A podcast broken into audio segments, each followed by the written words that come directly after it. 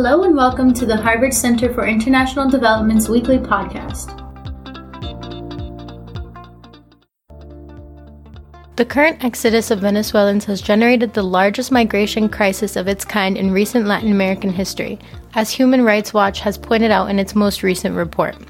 More than 2.3 million Venezuelans have left their country since 2014, according to the United Nations, and many others have left whose cases have not been registered by authorities. Venezuelans are fleeing their country for multiple reasons, which include severe shortages of medicine, medical supplies, and food, extremely high rates of violent crime, hyperinflation, and thousands of arbitrary arrests, torture, and other abuses against detainees. Today on CID's Speaker Series podcast, Nizara Faki, mid career student at the Harvard Kennedy School, interviews Jose Miguel Vivanco, director of the Americas Division of Human Rights Watch and a general expert on Latin America who provides insight on this mass exodus and the current humanitarian crisis in Venezuela and the role of the international community in this crisis. Hello, Jose Miguel Vivanco. Thank you very much for your time.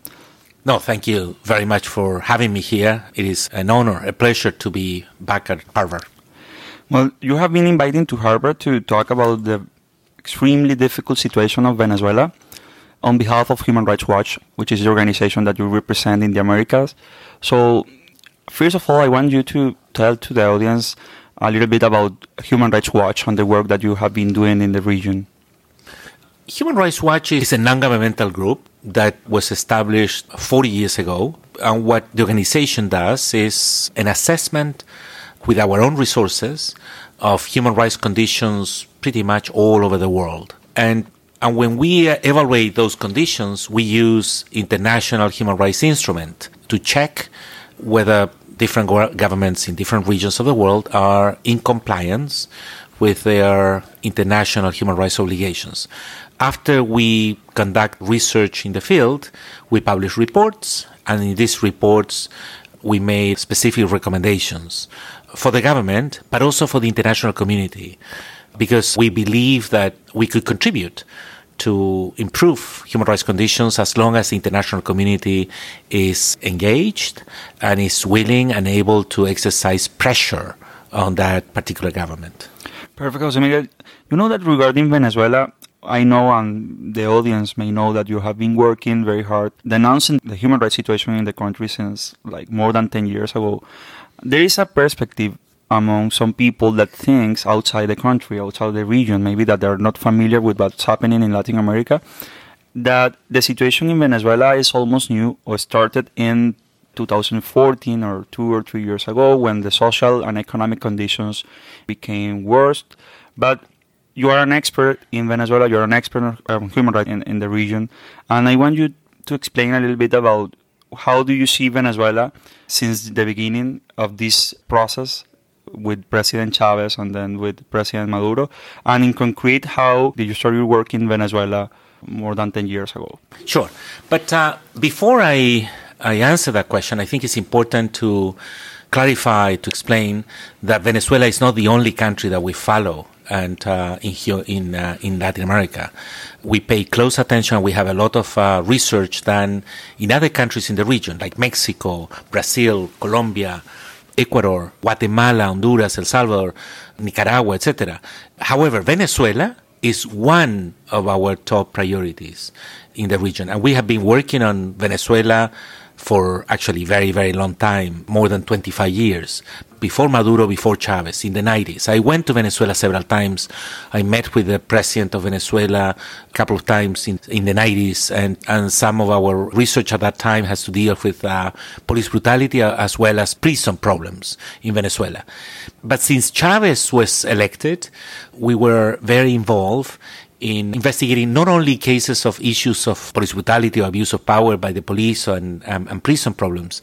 Another very important component for us was to watch carefully what was happening with free speech in Venezuela, with ability and capacity of the media, the independent media, to keep reporting on Venezuela, as well as the ability of the judiciary to work freely with full respect for its independence and autonomy. And what we were able to establish actually several years ago when Chavez was around was that there were several and very serious setback in Venezuela, serious issues regarding particularly civil society, free speech, as well as the ability of the of the judiciary to exercise some degree of checks and balance on on the executive branch. Ten years ago, I went to Venezuela to release a comprehensive report about the record of Chavez. We had a press conference, but after the press conference, the uh, government of Venezuela decided to arrest me and my colleague who accompanied me to this uh, mission, and, and we were deported at gunpoint to Brazil at midnight. And that actually is something unusual. The first time that something like that happens to Human Rights Watch. And that was a reflection of the lack of tolerance and authoritarian tendencies of the administration of Chavez, who was not willing to accept an objective evaluation of its already uh, very, very questionable human rights record. Thank you, Jose Miguel. And if we think in perspective about the Venezuelan situation, and I ask you to maybe think about breaking points during the last 10 years, are you able to do a kind of explanation about what do you think that are the most important breaking points, including what has happened in 2014 and 2017, of course. In the case of Venezuela, during the Chavez administration, let's say 10 years ago, the most important setbacks, I think, with regard to freedom of expression was the fact that the government decided that the permission to the media, the broadcasting media in particular, radio and TV, to exist, to function, depends on the content of the news. In other words, if they were broadcasting news that were critical of the government, the government was entitled to suspend the license for that TV channel. And that happens with RCTV, which was at that point uh, one of the main TV channels in Venezuela. And in addition, they set up a mechanism composed by a group of five if I'm not mistaken, employees, bureaucrats, appointed all of them by the government to censor the media. The acronym of that institution is called CONATEL, which is essentially a governmental censorship mechanism that has the ability to impose very heavy fines on the media and eventually even to cancel or suspend the license of that, that media. The second most aggressive measure taken during the government of Chavez was to change the structure of the Supreme Court. That happens in 2004, I mean, 14 years ago. At that time, the Supreme Court has only 20 justices and actually was pretty much divided in two halves. 10 of those 20 were sort of sympathetic to Chavez. The other 10 were sympathetic to the opposition to Chavez. So the jurisprudence of that Supreme Court until 2004 was pretty much erratic, depending on the composition of the chamber of the Supreme Court dealing with a particular issue. It was difficult to predict.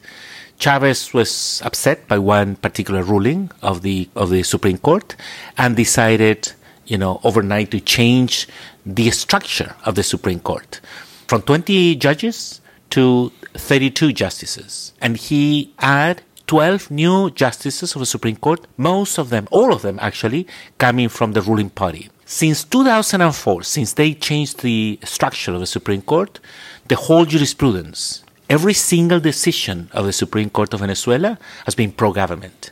Before that was erratic. Was you know you found decisions that were close to the government or close to the opposition.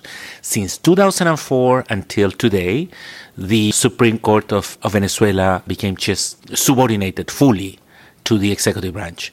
Those two examples, I think, are extremely important to show the deterioration of human rights conditions in Venezuela. Lately, when Chavez was gone and Maduro was facing public demonstrations on the streets, those demonstrations were faced with tremendous brutality, tremendous, you know, brutal repression.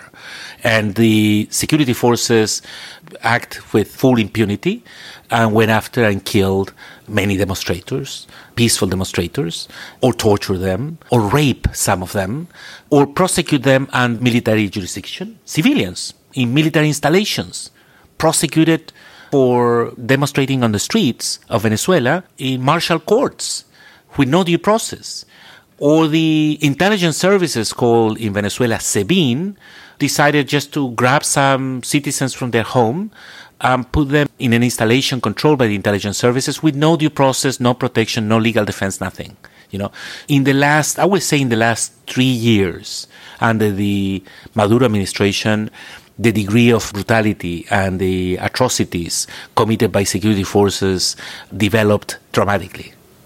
Yes, actually, in 2014, as Human Rights Watch has reported, there were more than 3,000 detainees in the context of protests. And in 2017, this data is almost the double. I mean, almost 7,000 people were detained in the context of protests. So if you see the data in the last let's say 20 years, 30 years, the available data that Provea, for example, has, or the the official data also that that uh, it's been published, and the data that uh, has been gathered by Foro Penal, you see that. I mean, in the recent history, Venezuela never before faced a situation like that in which more than 6,000 people were detained in one year. So, what do you think are the reasons behind that? Why the government decided to act with such a brutality against the opposition and against the demonstrator in the country. You are completely right. All the data shows that the government during the last four years have engaged in gross and massive violations of human rights. Different type of violations. That includes executions, include torture, cruel and inhuman treatment, illegal arrest massively. You know, they arrest anyone and they release those prisoners whenever they wish, censorship, etc. So it's typically the record of the Venezuelan government, the record of dictatorship. That is very similar, and there are no credible electoral mechanisms to prevent fraud, for instance, on, during the electoral process. Essentially, Venezuela is uh, run today by a dictator, an illegitimate government. And why this is going on in Venezuela? Because they can. That is as simple as that. Because there is a, a total concentration of power. Because there is not a single institution in Venezuela capable to challenge the government, capable to prevent abuses, to sanction, to punish, perpetrators of gross violations of human rights or corruption or narco trafficking. Everything is under the control of the government. The Venezuelan government today is a civic military administration. The military are part of the government, part of the cabinet. Many of key decisions, not only in terms of security, but also how the economy and social programs are taken by generals of the of the Venezuelan army. So, unfortunately, the current government and the military have captured the state and the people of Venezuela have been abducted by this regime, and there is no real effective protection for the victims of human rights abuses, for those political prisoners, for the media, for journalists, for civil society, for the students, for the union leaders who dare to exercise their fundamental rights and freedoms. So the only actually remedy available is pressure from the international community. Regarding that pressure, Jose Miguel, as you said, the situation in Venezuela is not new. You mentioned what happened in 2004, for example, with the Supreme Court and how the government controlled the judicial system since that time. You also mentioned what happened with the freedom of speech, with RCTV. You yourself, you were detained as a human rights defender, as a representative of one of the most important NGO in the world, and it happened more than 10 years ago. Yeah. So why the reaction of the international community was not the same 10 years ago, maybe sure. 15 years ago, when this situation happened, when this situation started? And in that sense, I want your opinion regarding what would happen if the international community would react before. Yes, you're right the abuses in Venezuela has been happening, and this concentration of power is not new. is something that's been orchestrated many many years ago. And why the international community was willing to look at the other way, to ignore the abuses and the deterioration of the democratic order in Venezuela? Because Venezuela is a powerhouse. Because Venezuela has the largest reserve of oil in the world. Um, because Venezuela was under Chavez ready to use that economic power to influence policy in Latin America. And by the way, there were many governments in the region at that time that were pretty sympathetic ideologically with the government of Venezuela. So conditions in the region were actually not ripe for any type of serious criticism or assessment of human rights in Venezuela.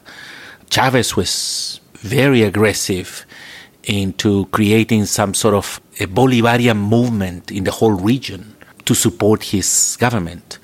And I think he was he was pretty effective. So there were only there was only occasional criticism, isolated criticism of the Venezuelan government. I remember that with some government officials or some important authorities in the region raised some questions about Venezuela. Chavez's reaction was as you know, kind of a bully based on essentially insults and dramatic overreaction. And that was a very effective tool used by Chavez to intimidate anyone who criticized him. So those conditions have been changing. Venezuela, since, you know, if you look at the Venezuela 10 years ago, the Venezuela today is uh, actually a disaster. It's going through a catastrophe in terms of inflation, economic development, social welfares. I mean, the number of Venezuelans who are unable to eat a meal a day is in the millions. I mean, the shortages of food and medicine. Hospitals in Venezuela are deprived of the basic stuff and they don't have vaccines to control diseases that have been under control in Latin America for decades.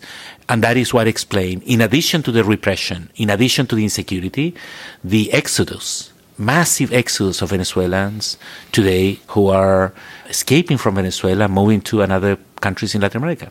So, regarding that exodus, Jose Miguel, according to the last report that Human Rights Watch published, I think this month actually, yeah. about the exodus of, of Venezuelans to, to the region, the estimation that Human Rights Watch showed there is of about 2.3 million Venezuelans that have left the country since 2014. Yes. Due the situation in the country. I mean, not a forced mobilization. I want you to, to explain to the audience a little bit what's happening now with that specific issue. Maybe if you can summarize the principal reasons, two or three reasons that motivate that huge mobilization, and also what is the response of the Venezuelan government to this problem, and what has been the response of the region, particularly the countries that are most affected, such as Colombia, Peru, maybe Ecuador, and whether or not you consider that the region is doing the best that they can do to assess this huge problem. Look, there have been in the past migration from some countries in the region to others. Interestingly enough, during the military dictatorships in the 70s, there were many people from Argentina, from Chile, Uruguay, Brazil, who end up in Venezuela. Many of them. Now, the scale of this immigration, this exodus, where hundreds of thousands, thousands of people are crossing the border per day and many of them are leaving Venezuela. I have been uh, recently in Cucuta, the border with, with Venezuela, Colombia, Venezuela, and the numbers, the records that the Colombian government is able to show us, or the Brazilian government on the other border in Roraima, shows that this actually immigration has no presence in Latin America. This is really massive, massive. And we are referring to 2.3 million Venezuelans who have left the country in the last four years. But that is those ones who has been registered, you know, and there are many, many, many hundred of people who are not subject to this registration. There is no record of them. The fact of the matter is that there are one million Venezuelans today under those conditions in recent immigration of uh, Venezuelans in Colombia and in Chile, in Ecuador, in Peru, Argentina, and Brazil. There, you know, thousands of Venezuelans who are escaping uh, from Maduro. Now, the only responsible for this crisis is the government of Venezuela. This is pretty clear. And interestingly enough, the government of Venezuela is the only one who deny this phenomenon. They passionately argued that the issue of immigration from Venezuela is part of a, some sort of international campaign to discredit the Bolivarian revolution. As a matter of fact, they argued publicly with straight face that there are many Colombians who wants to move from Colombia to Venezuela, and that there are many Venezuelans who are now living outside Venezuela who are desperate to come back to Venezuela.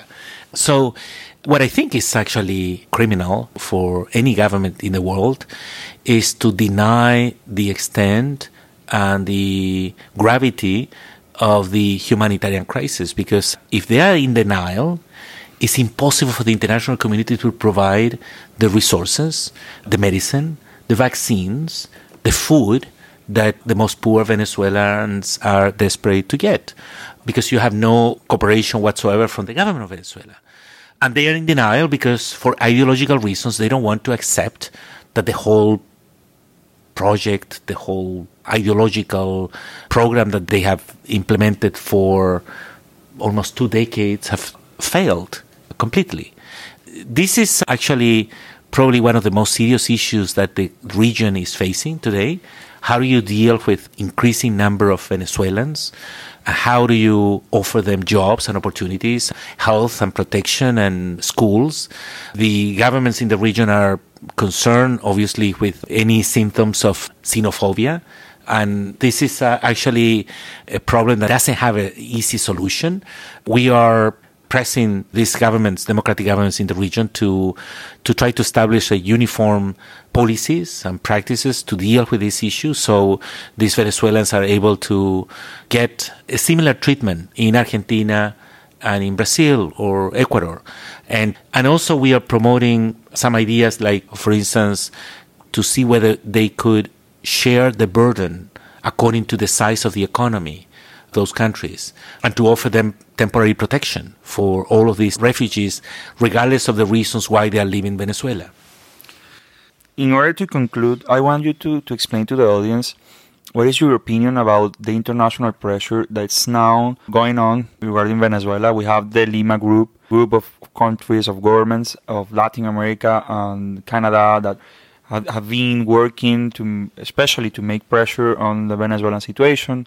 We have the, a recent investigation, preliminary investigation of International Criminal Court.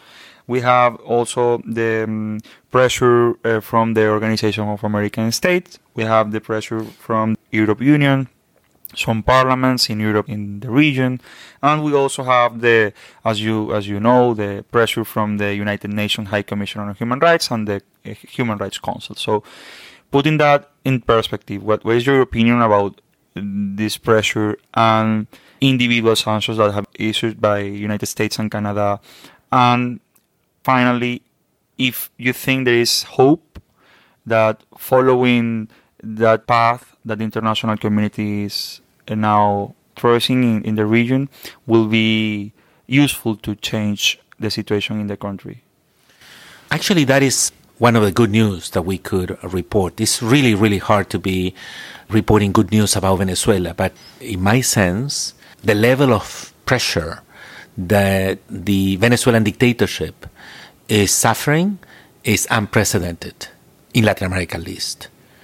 At global level, probably is equivalent to the pressure that the racist South African government suffered at some point during the apartheid period when Mandela was in prison. The fact that you have the whole European Union on the same line with Canada and the US and willing to apply individual sanctions, sanctions that help to freeze assets and visas to top members of the dictatorship civilians, military, members of the judiciary, the Chief Justice of Venezuela, for instance, is subject of this type of sanctions, is pretty unique, which reveals the lack of prestige or the isolation of this dictatorship, the lack of legitimacy, but also the fact that the international community is frustrated and tired to frankly be quite passively observing how conditions are getting worse and worse every day in Venezuela. And this idea of exercising pressure to isolate Venezuela, for instance, to to cancel the invitation, for instance, to Venezuela to participate in regional meetings Venezuela is the only government, Maduro is the only government that is excluded from those meetings. Or to expel Venezuela, for instance, from an organization like Mercosur in South America. I think that all of that is very, very much welcome and very helpful, very useful in order to highlight that Venezuela at global level is considered a serious case of chronic and deplorable and massive human rights violations. The fact that in ICC, the top tribunal in the world, as you say, Nizar, is uh, investigating Venezuela, but also now the six governments from this hemisphere are filing a petition before the ICC, the, the, International Criminal Court, on grounds of crimes against humanity, I think is a welcome development. My hope is that thanks to this pretty much unanimous concern with Venezuela in this hemisphere, but as well as in other regions of the world, we will have to see progress on human rights. There is no way that the dictatorship, with this uh, very precarious economic and social um, uh, conditions there, with the degree of frustration that exists in Venezuela domestically with this humanitarian crisis, will continue doing business as usual without taking into account this attention and, and sanctions and isolation that they are suffering from from the main democracies in the world. Thank you very much, Jose Miguel. On the contrary, thank you very much for having me. If you want to learn more about CID's research and events, please visit cid.harvard.edu. See you next week.